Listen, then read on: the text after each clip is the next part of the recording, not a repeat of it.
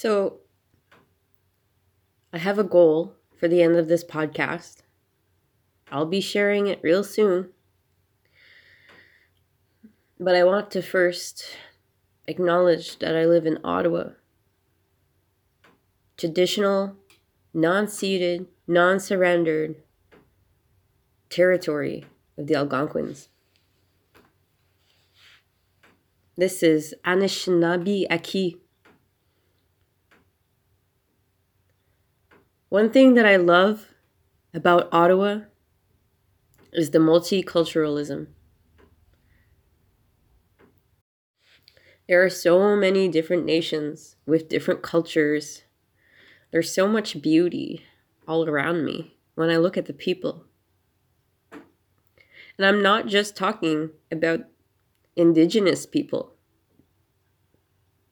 Yeah, seriously. I am that type of person, when I hear a language being spoken, I used to go up to the person and be like, hey, what language are you speaking? Just because I was curious. Because these are sounds. Like, we have the same bodies, but we make such completely different sounds. And I've started to see the human being more like a bird.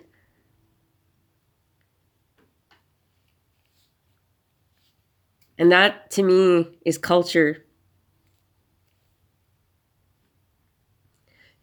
We have as many different cultures as we have languages. And even when it comes to English as a basic language, those cultures are separated by our sounds too. I'm not going to think about that too long. But I belong to a community center here in Ottawa. I'm not registered with any nation. I'm not registered with any tribe.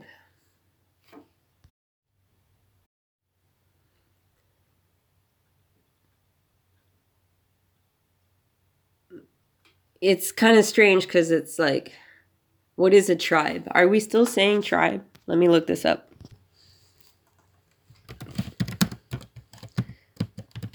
Tribe Canada, 3 groups of Aboriginal peoples, Indians, more commonly referred to as First Nations, Inuit, and Métis. These are 3 distinct peoples with unique histories, languages, culture, practices, and spiritual beliefs. People also ask, how many First Nation tribes are there in Canada? 634. These are registered nations, registered underneath the Indian Act. But what happens when we move? What happens when we are displaced? What happens when they try to beat the native out of the children? Then what happens to your family? Then what happens?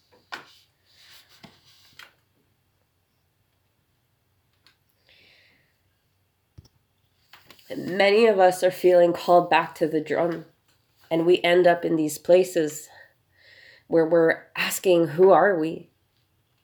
And we are so detached from who we once were or who our ancestors were. And some of us don't even know.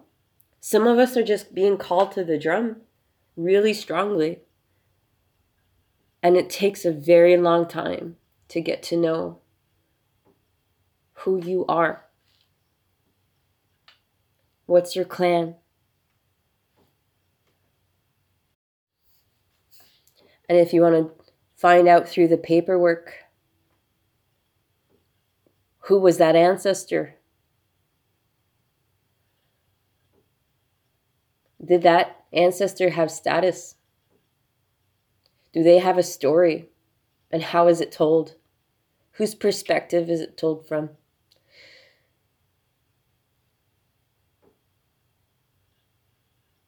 That question about status is important.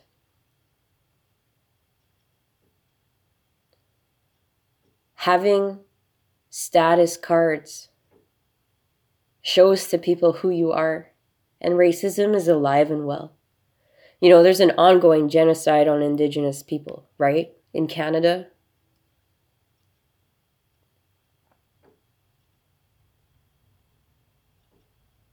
This segregation of our cards, our status.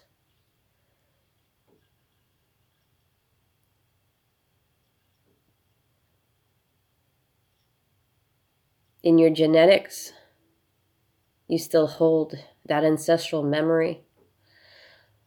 And even if you were born in so-called Canada, and they give you that card to state that you are Canadian, but you yourself know there's something wrong here. I'm not like them. Who am I? You have to explore that fully, completely, deeply. You get to know our history. As you look for your ancestors, you listen not only to what is being said, but you listen to your heart. You listen to your ancestors. They'll help guide you. Talk to them. Thank them. Because it's because of them that you are here today.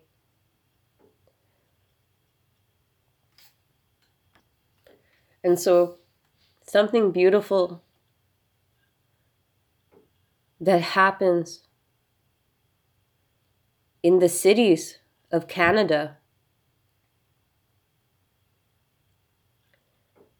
For whatever reason, people find themselves coming into these cities and living here. Jobs, resources, whatever the story is. To class Aboriginal people into three different groups. First Nation, Inuit, Métis. And then even to class the First Nation and state that there are 634 nations.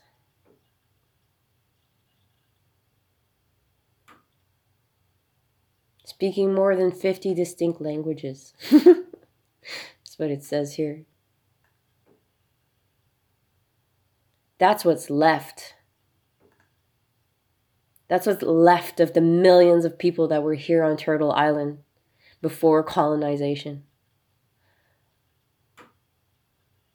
And even then, of that very small number, people from all over end up in these city centers. And you find yourself being called back to the drum, and you look into it, and you find yourself reaching out to the nearest friendship center. And there you find your new community. As an individual, you still know who you are. You still get pulled to particular teachings from particular nations.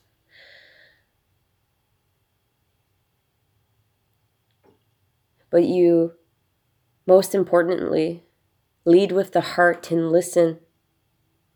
You take what serves you and leave the rest, because a lot of our teachings have been destroyed, have been warped. Understand there's an ongoing genocide on Indigenous people in Canada. Understand what the Indian Act is and the goal of the Indian Act. Learn our true story here.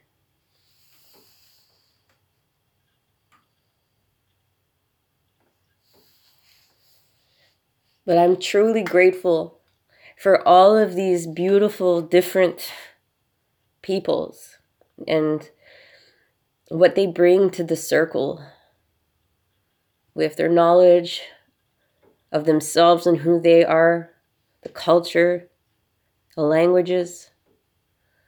I'm so grateful to be in a circle where we have just so many perspectives. I'm grateful that we have elders, knowledge keepers.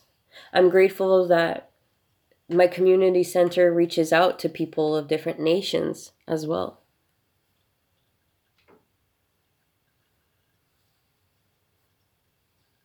We have Inuit teachers, or Inuk, I'm still learning.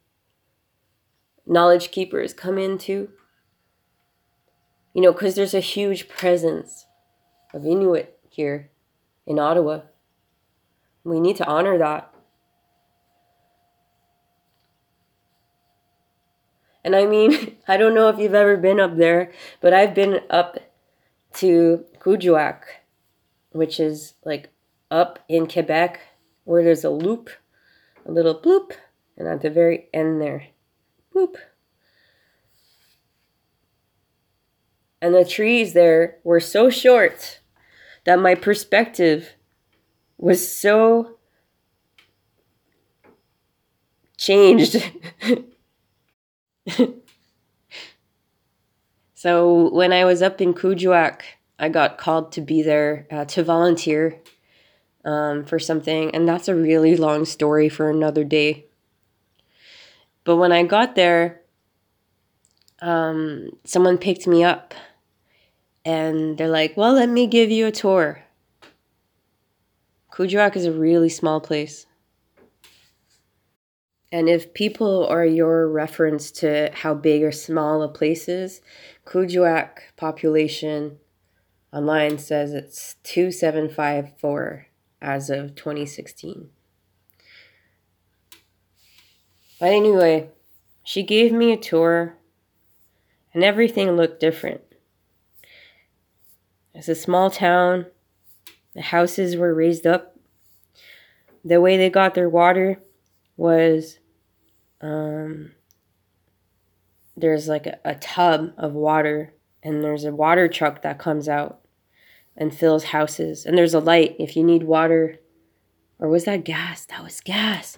Because it's gas is how they keep the houses warm. And if you get low on gas, the light changes, and so the person driving it knows to come by and fill it up again. But as for the water, we did have running tap water, but the drinking water came from this one place in town you had to drive up to. I think so. It's been a while.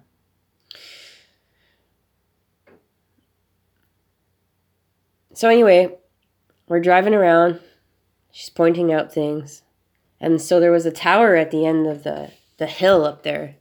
She's like, oh, we'll go to the tower, I'll take you to the tower. I'm like, okay. And as we're driving around, I'm just like totally in awe of everything. The trees there were about, I don't know, 4 feet high, sometimes a little taller, sometimes a little shorter. But we were right at the edge of the tree line.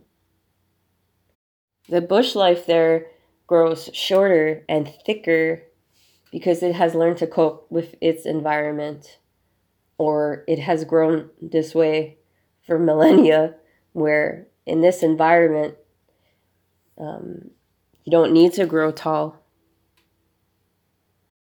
And you also don't waste your energy on such things.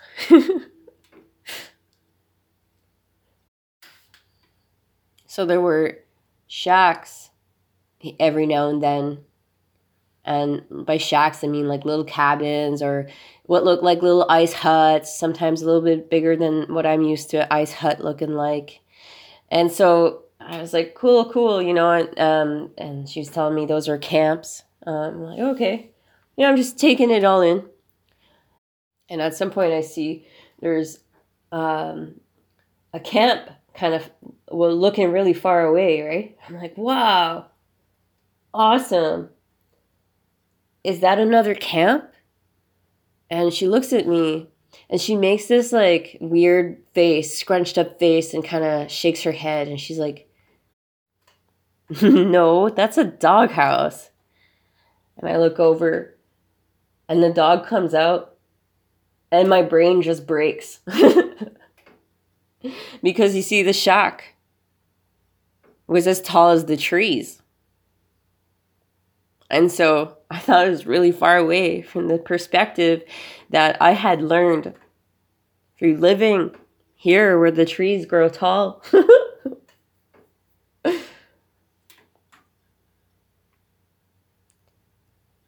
Anyway, there are many, many, many different cultures here. And there are many, many different nations. And many, many different peoples and stories and experiences and perspectives. And it's really important to have, especially this day and age where just now the ceremonies are starting to be practiced again in public. You know, powwows, man. When you're sitting up there in the stalls and you're looking at us, I hope you understand just how much it means to be able to have a space where our songs are sung, the big drums playing, and we get to dance, because dancing is praying, and everything that you are seeing is prayer. It's beautiful, isn't it? That's who we are.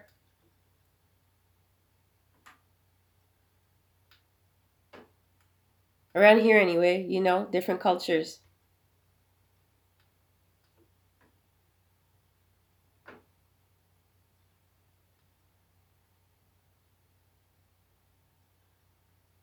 So that's why you have to celebrate Indigenous artists, Indigenous authors, and like everything Indigenous. Celebrate it.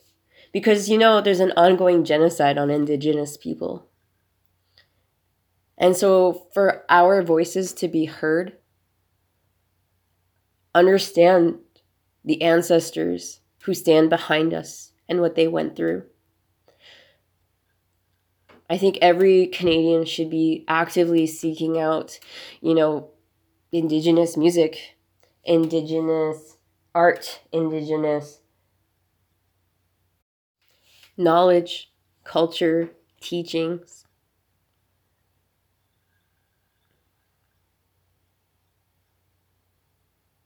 You're not there to take up space. You're there to learn, to listen. And if we talk to you, then enjoy, appreciate. But make sure you're not taking too much time. Because Canadians, you should be listening. You shouldn't be doing the talking right now. You should be listening.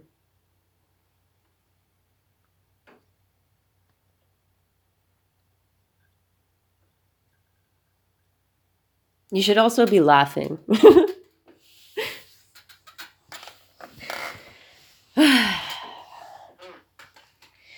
But yeah, in my teachings, we are all part of this circle. All of us. We are all part of the circle.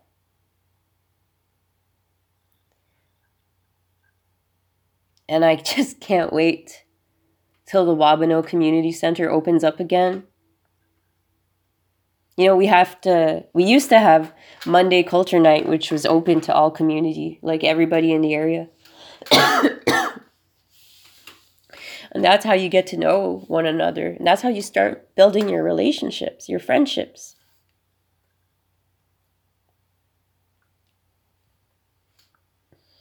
The rest of the time, the teachings are closed off to community members, registered community members. And that's important too, because we need our time. We need our circles. We need to reconnect with who we are. We need our space.